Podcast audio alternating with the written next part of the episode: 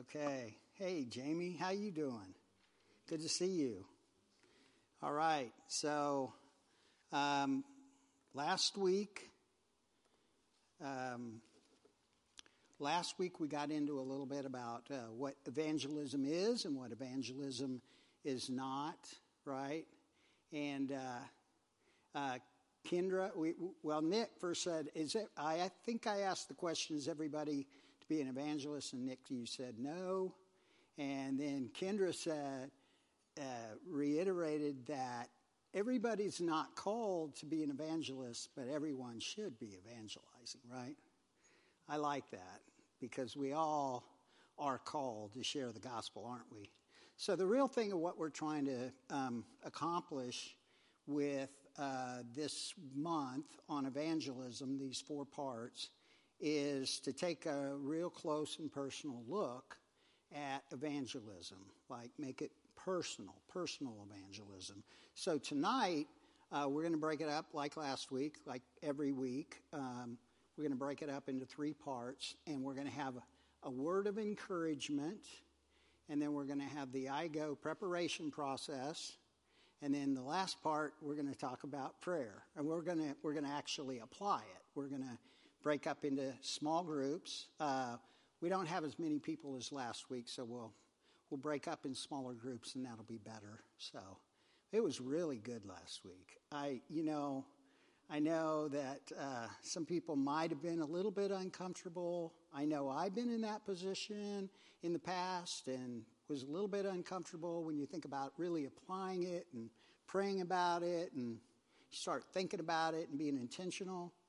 But it's good. It's part of the process, isn't it? And I think everybody really uh, said that they got something out of it. So I'm excited. So tonight we're going to be talking about Christianity uh, is not a spectator sport. And when I say Christianity, I'm talking about the mission, right? We're talking about evangelism. We're talking about the mission to share the gospel, the Great Commission, right? So, um, Christianity is not a spectator sport where you sit in the stands and cheer for your team. Contrary to popular belief today, we like to think about it kind of like that. It kind of, our culture, society creeps in, and, and uh, but that's, that's not what Christianity should be, okay? Christianity is, on the other hand, about being on the battlefield and engaging in hand to hand combat. It's the most important, it's most important that we accurately, first of all, we need to identify our enemy. And we're going to look at that in this first part tonight. Identifying our enemy so that um, we need to understand that we might be tempted to believe our enemy's lies and, and circumstances that you encounter, right? You might be tempted to believe your enemy's lies, or your, your enemies are the people and circumstances that you encounter. But we'll spend all of our energy fighting the wrong target if we do that, right? We're going to look at that because this is precisely what our true enemy wants, especially concerning us in uniting us in the common mission of sharing the gospel and seeing souls freed from bondage. So let's pray and we'll get started. Father, I thank you so much for the people that are here that are desiring to be intentional about engaging in your mission and sharing the gospel to the lost world and making it personal in their individual lives, Lord. But it is the way you designed it to be as uh, a team effort. And we are called to unite in this mission, this common mission that we have um, to share the gospel in the Great Commission, even on a personal level. But we're still called to unite and pray for each other and uh, share with each other and encourage each other. So, tonight, as we try to apply what you tell us, what you give us in your word, and apply the Holy Spirit and the power that you made uh, in us to work through us. Lord, help us to understand and put these pieces together so that we can connect the dots and truly be effective as a team, as a church, in the common mission of sharing the gospel with the world. And we'll give you all the praise and glory that you deserve. In Jesus' name, amen. So, the, we talked about last week teams, the IGO teams. And did you remember the uh, what IGO stands for? Anybody? Intentional gospel outreach. And that's what we're trying to do. Be intentional about what God has called us to do in our personal lives. And teams, what about that? Does anybody remember what the acronym of teams stands for? That's a little bit harder. Took me a while to get it. Yeah, you got it. Together, everybody advancing the mission simultaneously. You know, simultaneously or spiritually. It's the Holy Spirit working through us together it, as it should work, simultaneously.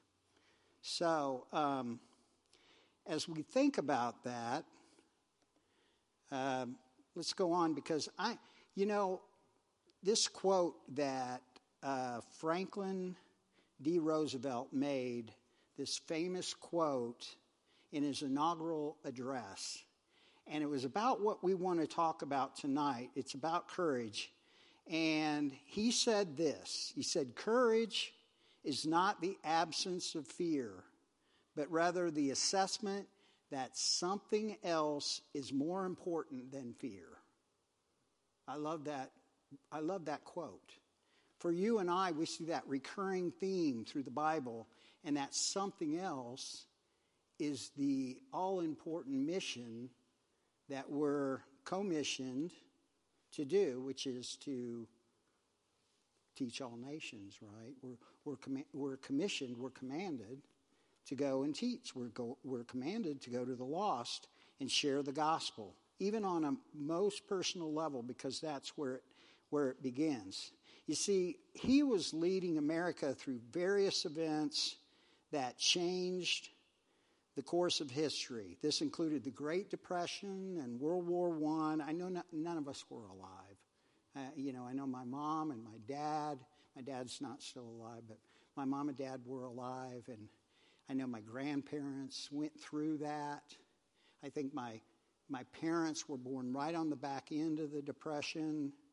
Um, and so these events were landmarks and suicides and deaths were at all time highs.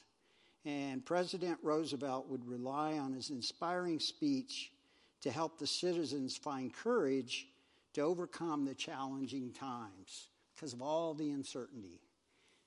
Sounds like, I wonder what he would think today or say today. I mean, we live in some pretty challenging times, don't we? With COVID, with technology, with our culture, with our society, and our world going out of control.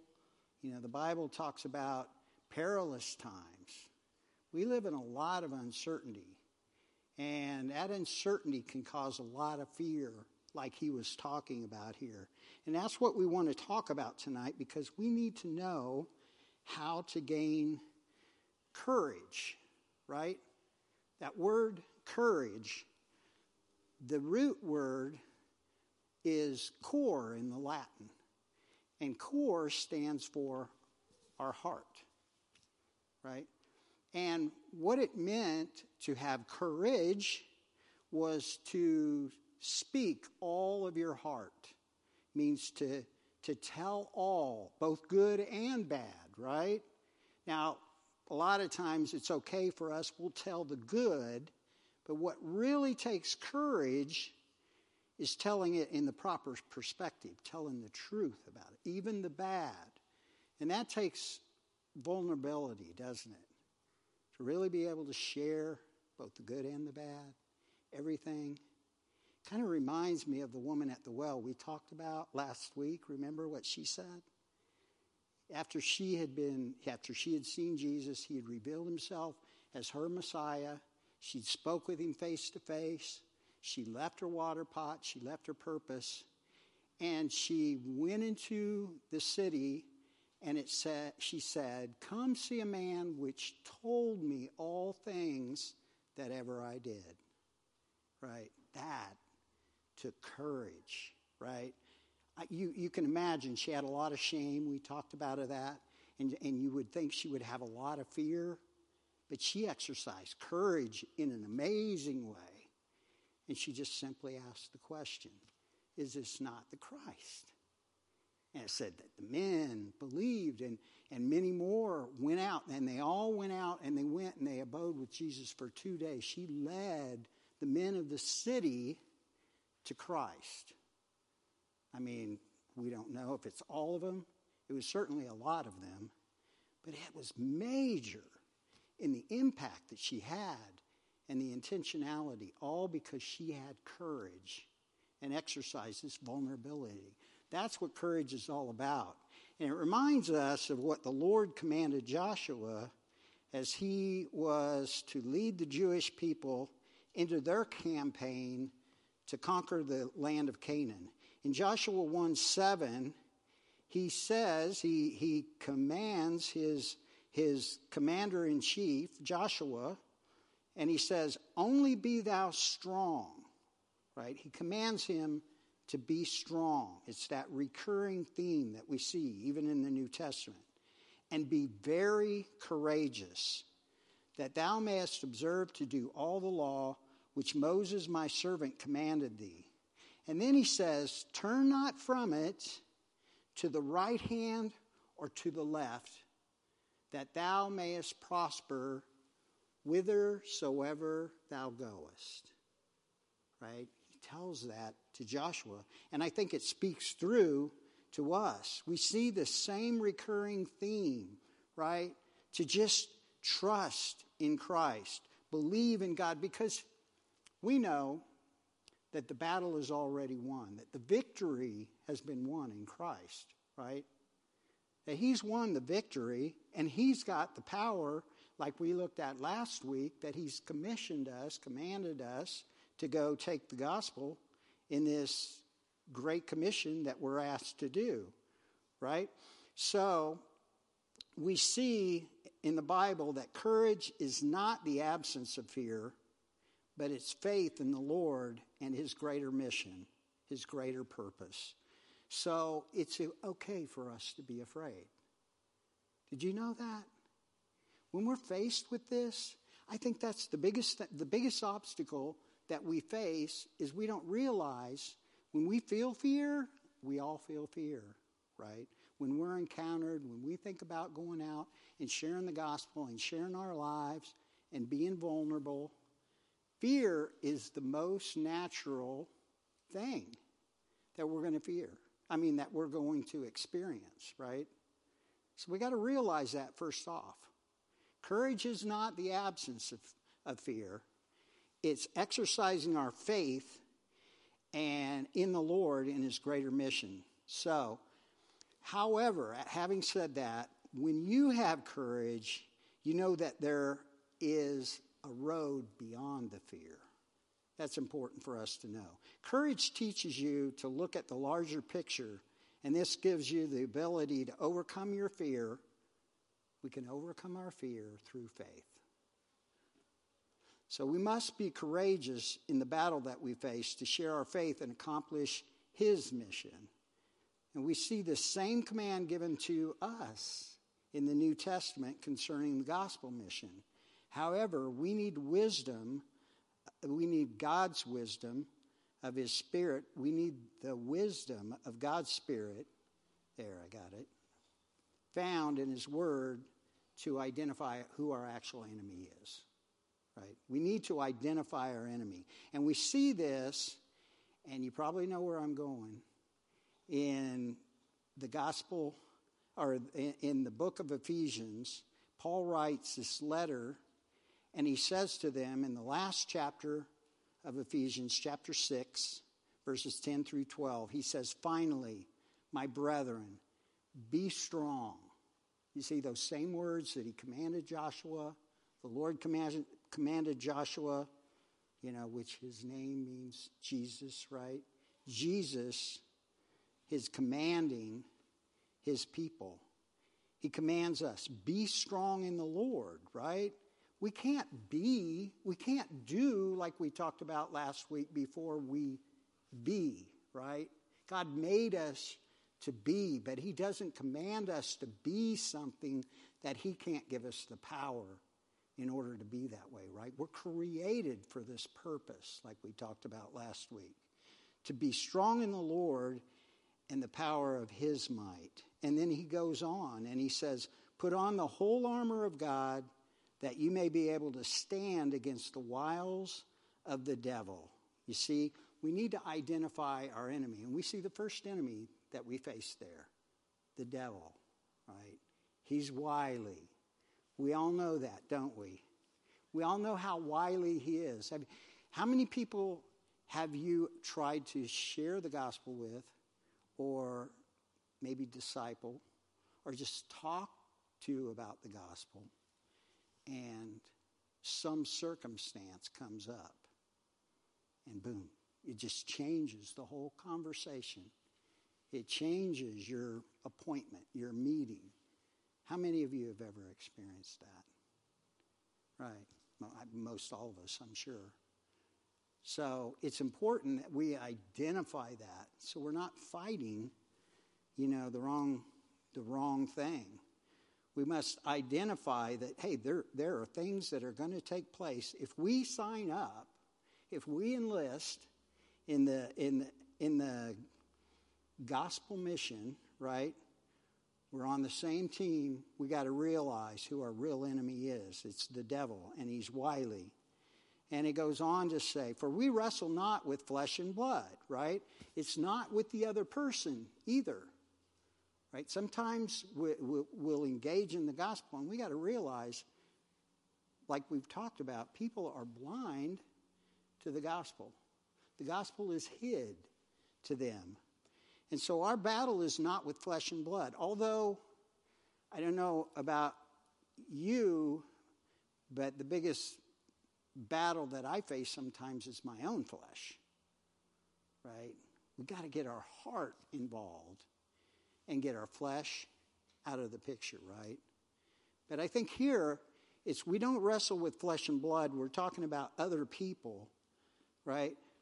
So, but against principalities, against powers, against the rulers of darkness of this world, and against spiritual wickedness in high places, right?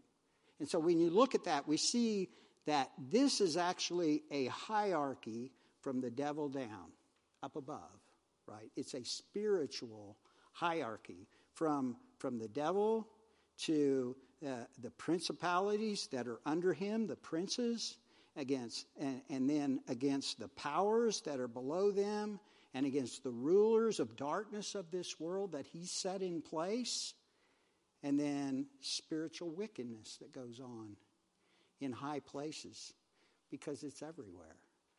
It's the course of this world. And we've got to realize the world and the flesh and the devil are our true enemies. We've just got to realize that. Now, how many of you that instantly puts fear into your heart? Does that put fear in your heart when you think of that? We're fighting an unseen enemy. We're fighting something that is just, I mean, just totally contrary to our normal way of looking at things and thinking about things. So, why does he tell us that?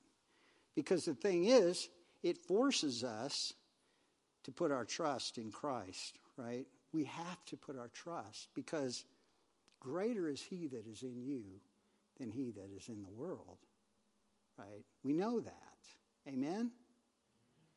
So, it forces us to put our trust in our commander, in Jesus Christ. So, the world, the flesh, and the devil are true enemies, not the people and the circumstances that we typically think that we war against. So the world, that is, the culture that we interact with, and all its technology and all of its, you know, COVID problems and quarantines and uncertainty is full of, full of thought that is based on our enemy's lies. Are they not? Amen? So, our true enemy uses deception so that people will not recognize that they are being held captive to seeing life the way that Satan wants them to see it. You see, we need to make sure that we don't engage in the wrong enemy and fight with the wrong motives and continue to defeat God's purpose and his mission for our lives. The greater mission is always the gospel, right? What's the great command? I just read this today. I reading through the Bible? That's why I thought of it. What's the great command? Love, love God, love the Lord with all your heart and mind and strength.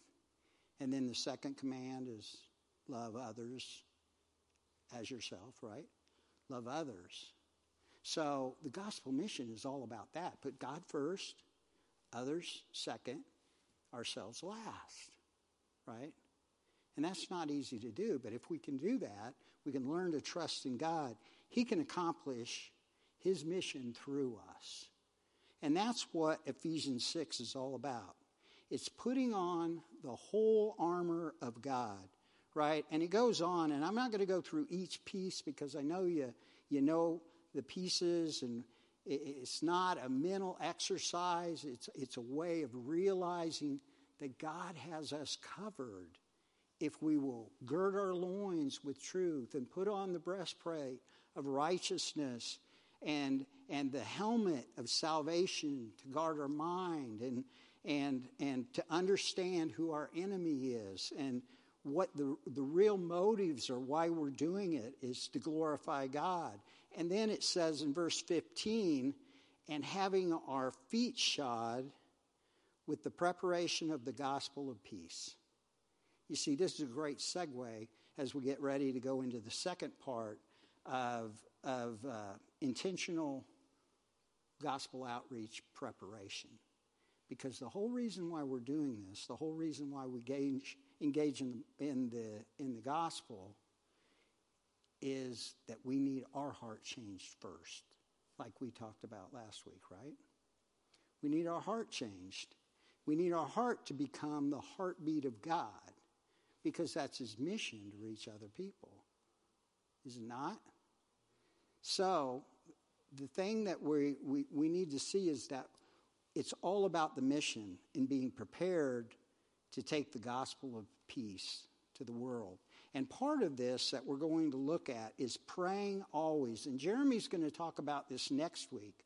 But it says part of the preparation process is that we need to pray always. And we talked about in those four points that we talked about, the four goals of IGO is to be intentional, right? We need to be, and we need to be personal. We need to be able to talk with people. We need to make it person personal, right? In our core, in our heart. And that contact begins with God. And then the third thing is we need to be continual, right? That's what it says here. Be always. It says praying always, right? And, and always doesn't you know, it's like not every, we can't pray every second of the day, but we should be mindful to be talking to the Lord about everything that we do. It should be mindful of the gospel. That's why he says to be continual. And then the last one is to be trusting because it forces us. If we're praying always with all prayer and supplication in the Spirit, then it forces us to trust in Him. And I think Ephesians 6 is, is all about this. It's all about the mission and getting our mind uh, and our focus and our heart right to see that the mission is above all other things. It's the most important thing in our life. You know, what we do down here impacts all of eternity. Not only in the person that God wants to put us face to face with, but in our own life. It changes us, wouldn't you agree? As much as it changes them. And it changes us as we work together as a team. It changes us totally. And he, and he goes on to say, and watching thereunto with all perseverance and supplication for the saints, right? Watching. Again, we think of militarily, watching. Um, they used to have watches that they put on the wall of the city when they would have the walls built like around Jerusalem or any city. They would have watches in the night, and they would have four watches, and they would have towers up above them, and they would have watchmen that would set and watch for invading armies. And they would be watching, make sure that the enemy didn't come in to the city, to the camp. It's the same thing that Paul's saying here. We need to be watching continually. We need to be, like he says uh, in, in uh, what is it, Ephesians 5, he says, be, be sober, be vigilant, because your enemy, your adversary, the devil, walks about as a roaring lion. So we need to be watchful. We need to be, be always on guard and watching thereunto with all perseverance and supplication. And Jeremy's going to talk more about this next week about praying and how we should pray. Because here it says, and supplication for all saints, right? We're praying for each other that we would all be engaged, that we would all be strengthened. We just finished, Jeremy just finished praying for many people in our church. And it's so cool. In a time like this, we need that. We need prayer and supplication because there's so much going on. There's so much sickness. We have people that are, are, are taken out of the battle, you know, and it's not just people that are older that have health problems. We see a lot of people that are younger that are engaged in the battle that are getting sick, that are, you know, having injuries, and you get taken out of the battle. We need to have prayer and supplications for all the saints. And then he says, he makes it personal, and he says, and for me, that utterance may be given unto me, right? And I, I I like this word utterance because we're going to reiterate on it in the second piece of the, the intentional gospel prep, preparation here that we're moving into. This is a great segue because he said, for, And for me, that utterance may be given unto me that I may open my mouth boldly. Okay? And this is one of our, our principles in IGO is to be bold but not brash. It's like the same, uh, it's, it's the same idea, same definition as courageous, right? It's telling all, both good and bad, but you have to be vulnerable, right? It's tempered. It's not being brash, it's being bold with the truth and knowing when to be bold and when to talk and when to say the right thing under the power and the conviction of the Holy Spirit right? That takes training, that takes guidance, right? We have to have our core trained, right? We talk about core training a lot of times in, in fitness. And what does that mean? It means training your heart, cardio training, training your core, right? Spiritually speaking, we need core training. We all need that. We need to have our heart changed because Paul goes on and he says that I may speak boldly to make known the mystery of the gospel because it's a mystery to people that we talk to, right? It's a mystery. Sometimes they look at you like if you were to just give them all the gospel, it's like you're speaking a foreign language, right? We have to find openings like we talked about last week, like just learning to to find small openings, identify their thirst, like we saw in the video last week, like we saw in the, the woman at the well, and share a little bit about our testimony that maybe that matches up with what they're going through. When you see that spiritual need or that spiritual thirst, it's to be able to identify that, right? That's why we need to be prepared in the gospel because it's a mystery. And Paul goes on to say, which I am an ambassador in bonds, that therein I may speak boldly as I ought to speak. Right? There's that word boldly again. But he says, as I ought to speak. Because Paul's asking for prayer. If Paul's asking for prayer to know how I ought to speak, then we all need to ask for prayer to know how we ought to speak and when we ought to speak and how we ought to say it and what we ought to say. We need the Holy Spirit so desperately, right? It's like we looked at last week in John chapter 15. For without Him, we can do nothing, right? So that's a perfect segue into the next part. And um, we're going to talk about the preparation process. And Jeremy's got some handouts he's going to hand out to you, and he's got the mic. So hopefully, this will uh, resonate a little bit with you as we go through this because this process that he's got, if you look on the back, it shows a circle, uh, a circular process, a circular process that really symbolizes it's got seven and dare I say steps okay? It's not been meant to be mechanical, but this is the process we go through in prayer when we meet as a team. And we have several teams that are meeting right now. And I want to say this about the seven steps or the seven individual pieces um, because when we meet, it's not like we go through each one. It's like the seven stages of spiritual growth, right? It's a process that the Holy Spirit works out in us. And I mean, it's good to identify those things, but once you identify it, once you get used to it, it becomes intuitive, it becomes organic, it begins to flow, and, and, and it all flows together. Okay? I mean, I, I think when we broke up in our team, I just realized that w- when we broke up and we went through that, we did a lot of this process.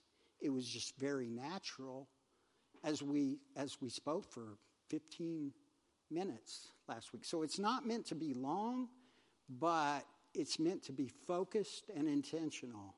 So let's look at it. And I'm uh, Jeremy's got the mic, but um, as you see the cycle, we're going to use that in the in the next piece when we break up in the practical part. So you can write those people maybe that you identified. I don't know if if any of you started a prayer journal, but I talked about it a little bit last week. But it's good not only that we identify, but that we pray for people. And I know we talked about it at church that we prayed, you know, for each other throughout the week. And it's good because you, as you go through this process, that's when you begin to see the Holy Spirit working in your life. So, the IGO prep, preparation process is uh, this is the theme verse is that we want a heart change, right? And 1 Peter 3:15 says, "But sanctify the Lord God in your hearts." right? That's the first thing he says, semicolon. Think about that. We need to sanctify. What does that mean, to sanctify the Lord God in your heart? What do you think about? You, what? Set apart, right? We're set apart for a greater purpose. We're set apart for the mission, right? We're set apart for the gospel. It, it, shows us we need to be, there's something that has to happen, and God has to sanctify us, right? We can't sanctify ourselves, can we? We have to be changed, and only He can change our hearts, but He invites us. We have to be a part of the process, right? We have to sanctify the, the Lord, it says, in your hearts. Okay, so that's the thing that we're looking for in these four weeks. That's the thing that the Lord wants to do to use us in sharing the gospel is to share his heart. So that's a very important process, part of this uh, preparation process. And then it goes on and it says, and be, right, there's that word be again, be ready always, continually, always. Be ready, right? That word ready, I think preparation. We're made ready, right? Ready, ready made, right? We're, we're, we've got to be made ready in the preparation process to what? It goes on to give an answer to every man that asketh of you the reason of the hope that is in you with meekness and fear. And it, it's like we talked about last week. It's not going and telling and hooking them up to the fire hose, God's word and his you know the water of the word, and hooking them up to fire hose and you know shining that bright light, that that spotlight in their eyes. It's it's being ready to give an answer. It's it's letting the Holy Spirit guide the conversation so that they will ask. You know what what is it? Why, why, Jeremy? Why are you always so happy? Why are you so calm when things go on? You know, they're asking you, what it was, why do you have hope through all this? You know, and it's an open door, right? And then you can share with them. It's a very, very good verse. So, um, the first thing that we see on this wheel is to pray. Okay? this process begins with prayer and it ends with prayer. And we pray for those who God identifies us to initiate contact with. And, and it's very important. Not only are we praying for them, and Jerry, Jeremiah, uh, Jerry, Jerry, Jeremiah, I'm sorry, I called you, I told, I let the cat out of the bag, your real name, Jeremiah. Okay. Jeremy is going to talk about next week, you know, how we're supposed to pray for people, right? How we're supposed to pray and and how it works and what the Bible really says about all this because we are to pray but we're to pray intentionally in a certain way and I think that's really important. So it's perfect. I'm not going to steal any of his thunder hopefully because because it's all the Lord's. So but but no, it, it, I think it's a perfect segue because really that's what all of this is about. And we talked about last week. One of the most important things, the most important thing, is our air support. Right in battle, it's your air support. It's it's prayer. So um, we should. Pr-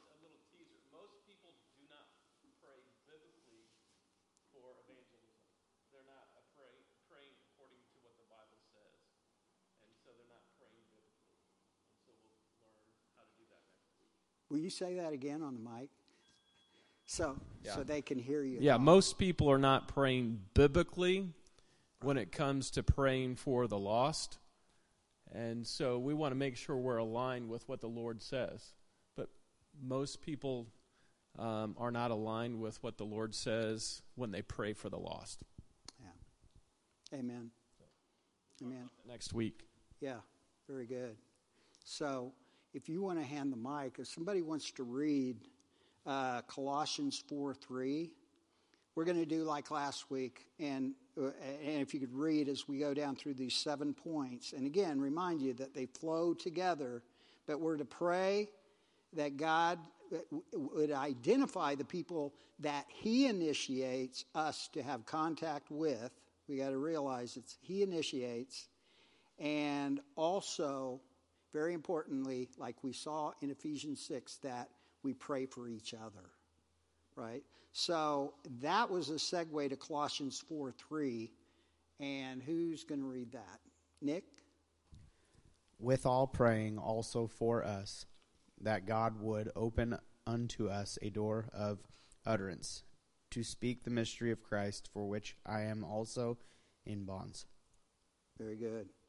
Yeah, it, it, sounds very much parallel passage with, with Ephesians 6, uh, uh, 19 and 20, where he says, praying also for us, right, that God would open unto us, and here he uses the word uh, a door of utterance, which is really cool because we need, we pray for open doors. I know Jeremy's going to talk about that next week. It's very important. So, what do you think a door, first of all, the door, what is that? Nick, you have the mic, so the door. Oh, okay. Kendra, you're up. What what you, what was what the, is the door. Is the door. I mean just an opportunity? opportunity to share Christ. Really, um, in, in John chapter 10, Jesus said, I am the door. Jesus is the door to a, a whole different kingdom, right? The eternal kingdom. He's the doorway, right? And we see this door of utterance. Man, this blew my mind because I mean, I, I, I thought I looked at it before, but not really closely. The word utterance and I've never seen such a long list of all the things that it means. It's talking about the voice and the voice of God and coming from, you know, his his kingdom and through the door and it's talking about all the different aspects of how it breaks down and how we should speak and how we should communicate and and what we should communicate and I'm, you know, I, I, can't possibly begin to list it unless I pulled it up. But um, it's amazing. It's, it's all these different ways. It made me think about when Paul went to the third heaven and he said, um, I, I, I was taken up into the third heaven, and he said, I saw things that were not lawful uh, for me to utter. Didn't he say that? You remember? And I forget where that's at. But is it Colossians or Second Corinthians 12. Okay. Um, yeah, yeah, that's right, Ron. Thank you. Second Corinthians 12. But he says things are not lawful to utter. You know, that was like, it was different language. It was, you know what? We need the Holy Spirit. We need a translator. We need the Holy Spirit to make us make sense and make sense to the person that we're speaking to because it's a mystery. We need a door of utterance. And only God, only, only the Lord, the door, and only the voice of God, only the Holy Spirit can begin to open that up so that we have communication between us. And it really makes it makes it gives you a whole new idea of the of what we call divine appointments, right?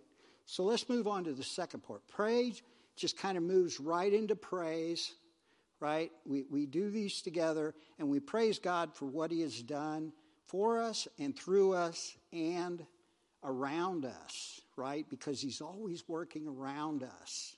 And we were, we were praying uh, last week, and I'll just give a testimony. Somebody that um, came up and told me that uh, we were praying for um, their son in law, and uh, he was Catholic, and he's, he was brought up Catholic, but we're praying for him, and he found out that his daughter called and um, said that he'd been checking out a podcast for like, I think, six months. God had been preparing his heart, and that he had questions and wanted, wanted some answers. And I mean, God just is starting to open this door, it looks like. And it's, I, I, mean, he's been praying for a long time, so it wasn't just from, the, you know, prayer last week. I'm not saying that, but prayer is that preparation where God begins to change our heart. We know what to pray for, what to look for. God works on both sides, and it changes things. Not only our heart, but it changes people around us. So Luke 2:20, um, Kendra, would you read that? And the shepherds returned, glorifying and praising God for all the things that they had heard and seen, as it was told unto them. Okay, the, the familiar story, right, we hear at Christmas. It's coming up soon, in the next couple weeks probably.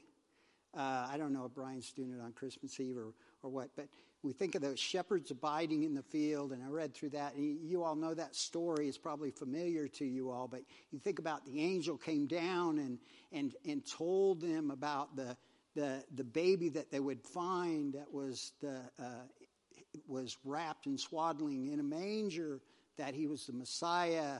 And they saw this great light, and they, they, they had the angels, you know, preach to them or talk to them, communicate with them about good tidings, you know, the good news, the gospel had come to all men, right? He came to be the Savior of the world. And we see that, and that's the thing. We have the greatest news that anybody could ever hear. And we know that God wants to use us just like those angels to give that. That's pretty amazing, pretty heavy stuff. We need our hearts prepared for that. There's a, there's a hefty res- responsibility that goes along with that, right? So the next thing, or the pray and the praise, works right into the review. And sometimes the, the review and the rehearse are very close and similar. So, it, like, again, it just flows together. And we review those whom we're asking God to in, intervene with His glory, right? We're, and we're and we're not only asking for Him to intervene, but to intervene in our hearts, right? To show us how we ought to speak, or if we ought to speak, you know, or open a door of utterance. And uh, First, First Thessalonians, uh, I have two four through eleven. Really, that whole passage is is awesome about the gospel. But I only put one verse because we don't have a lot of time. Uh, but who? Yeah, Rex, can you read that? As you know, how we exhorted and comfort, comforted and charged every one of you as a father doth his ch- children. Yeah, as a father does his children. And, and earlier in that passage, it's like as a nurse nourisheth her her uh, children, or not children. Is it children? But it, it's like a nursemaid. You know, it shows that nurturing aspect. It shows that fatherly aspect, and it and it and it it teaches us something here because he says that exhorted and comforted and charged, right? Again, exhorted, there's that word that an, another word for exhort is to admonish or to encourage. Uh, I think it's uh, para, parakaleo, which we get from the, the Holy Spirit, the paraclete, uh, the Holy Spirit. And so it's to exhort, it's to encourage, right? And then comforted. We comfort people sometimes with our our, our testimony. We comfort them with the hope that we can give them, both good and bad, right? We're vulnerable.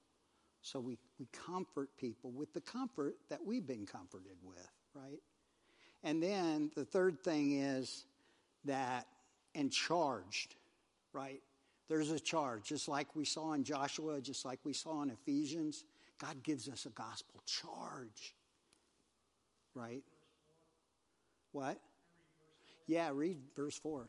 Verse 4 is But as we were allowed of God to be put in trust with the gospel, even so we speak, not as pleasing men, but God, which trieth our hearts. Oh, that's powerful. He trusts puts a trust in us to do that. Right. That's a powerful thing. Thank you, Rex. Yeah. That's powerful when we know that. We're entrusted with the greatest I mean, the greatest news. I mean, it's the greatest news for us, it's the greatest news for them. But if we can't make that connection, if our heart's not right, if God's, you know, uh, God doesn't force himself on anyone, right? Sorry, Jeremy. Jeremy's going to talk about that next week. But, but uh, he wants to use us and, and he does charge us with the gospel mission.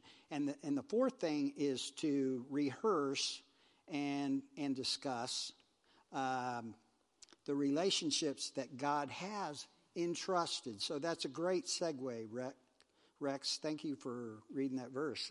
Because God entrusts people to us. He, he, he tells us Just like he told Philip and the Ethiopian eunuch to go, you know, attach yourself to that chariot. He led him down on the way to Gaza, and he said, attach yourself to that chariot. And he, it was a divine appointment, right? He had a, he had a prepared sinner, the Ethiopian eunuch, with Philip, the, the prepared saint. And he brought them together, just like he brings us together, so we can share the greatest news that's ever told. Um, Acts 14 27. Is that you, Steve? I got it. Hey, uh, I just got to give a shout out to uh, Don and Diana. They, uh, we have people watching on Facebook, I know, and uh, oh, cool. So they were just encouraged with your teaching last week, and so I wanted to say hi to them and praise the Lord. So uh, now, now I'll read. But uh, anyway, we love you guys, and hope to see you soon. You. Acts fourteen twenty seven.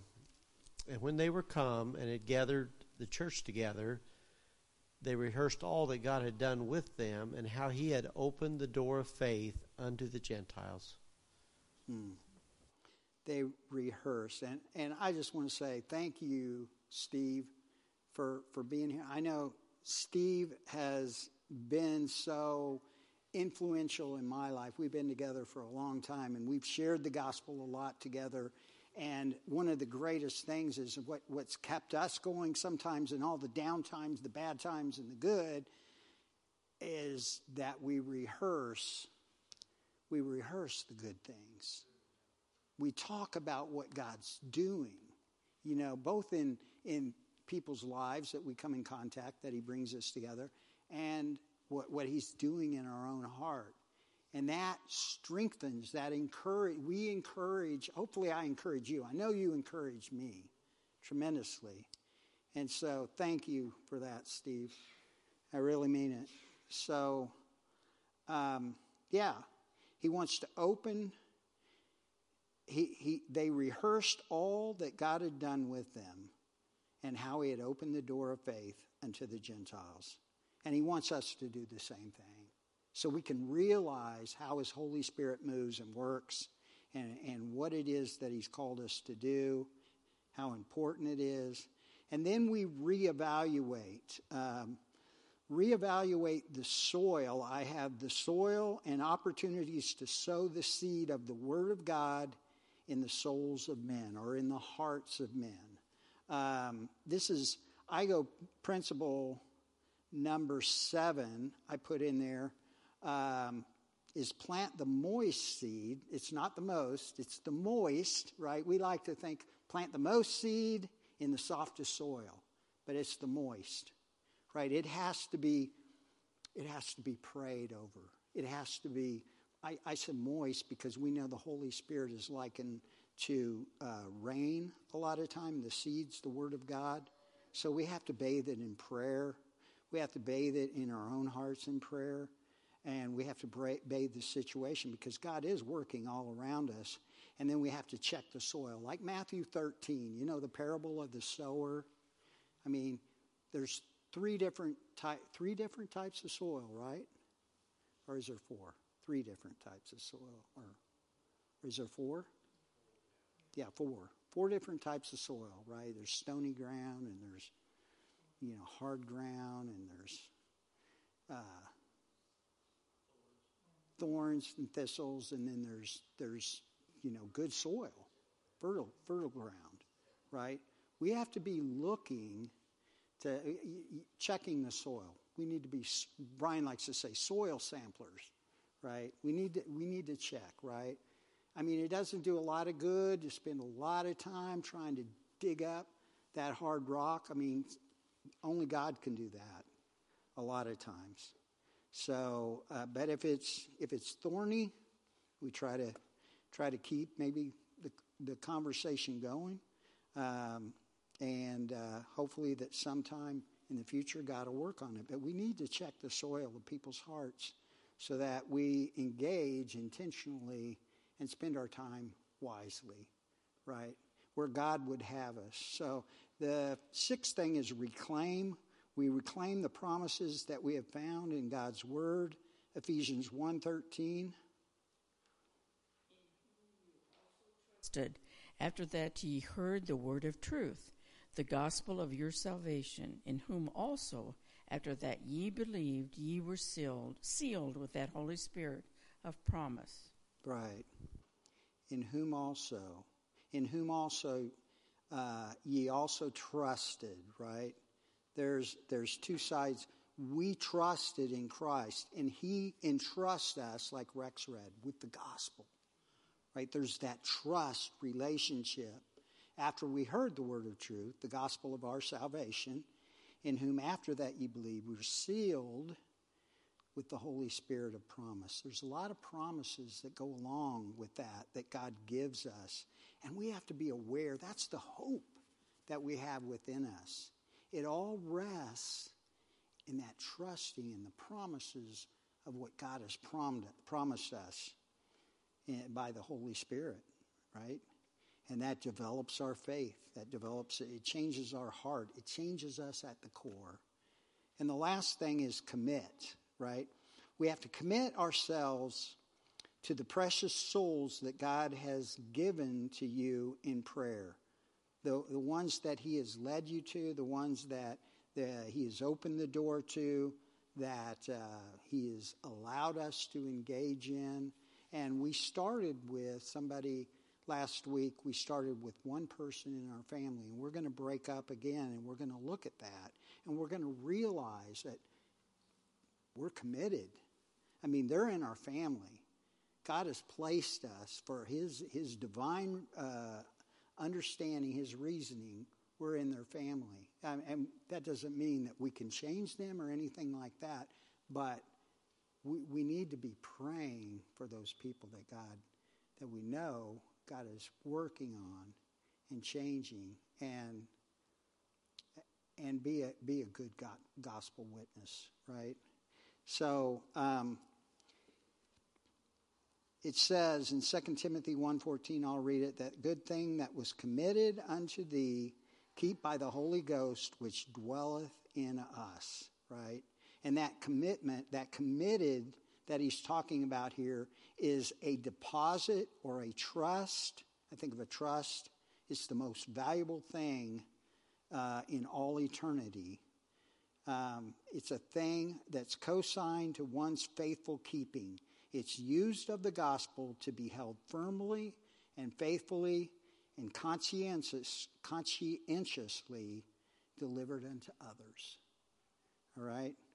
So as we think about that, I, I, I want you to realize that when we go through, we don't, we don't go through this process and, and, and uh, go through each step as we break up in teams or as we break up in groups right now. Just keep be conscious of that. And if you have something that uh, uh, you have the person that you identified that you're praying for, or you have somebody else that you identified uh, that you want to pray for. I don't know, Jeremy, if you have anything you want to add to that. But um, but if you have something that's that's happened, then definitely you want to rehearse it, you want to review it, you want to talk about it, and then you want to pray about it. So it begins with prayer and it and it ends with prayer. So it's just a, it's just one continuous circle that should just flow together. And we should be able to do that in 10 or 15 minutes. I know last week we had some we had more people and we had bigger groups. But if we can break up, I think, in maybe groups of three or four, uh, then we ought to be able to, to do that pretty quickly and just identify somebody. You have something, Sharon? Yes, I just wanted to make a comment about we read, you know, that Paul asked in Ephesians that we he would be that they would pray for him to be bold. And I was thinking, I think of Paul not as a person who needs to be bold. He is bold. But then maybe he's bold because he's asked people to pray for him to be bold. And he, I think being bold was really also to say the right things, to not just get off on some tangent that maybe he was thinking about, but to say what God wanted him to say. That was part of the being bold for his prayer. Amen. That's perfect. Yeah. I think, yeah, that's absolutely part of it as we rehearse, as we look at these things and we see God moving, He begins to change our heart. We begin to see these things that He wants to change in us. And He wants us to be bold. He wants us to be courageous. But, but He wants us to say the right things. Not bold, not brash, you know, bold in the spirit, in the right way, at the right time, saying the right things, and not saying the you know the wrong things, or maybe listening, like we talked about, listening more than we talk. So there's principles that we're going to go through. Um, I think it's next week. Is that next week? Principles, or is it the last week? But I kind of talk, I hit on a little bit, but I love those principles because it kind of fits with all the scripture that we're going over and the way it changes us and shapes us. And, and we do live by principles, right? We live by proverbs and principles throughout the scripture, and they shape and guide us and direct us. So if we could break up in groups of three or four and then pray for the people, maybe you want to identify someone else, maybe you want to talk a little bit about what God has done this week um, then um, then we'll get back together and we'll pray and we'll be uh, dismissed. If anybody has anything that they want to share about what happened, we can do that too. So, very good.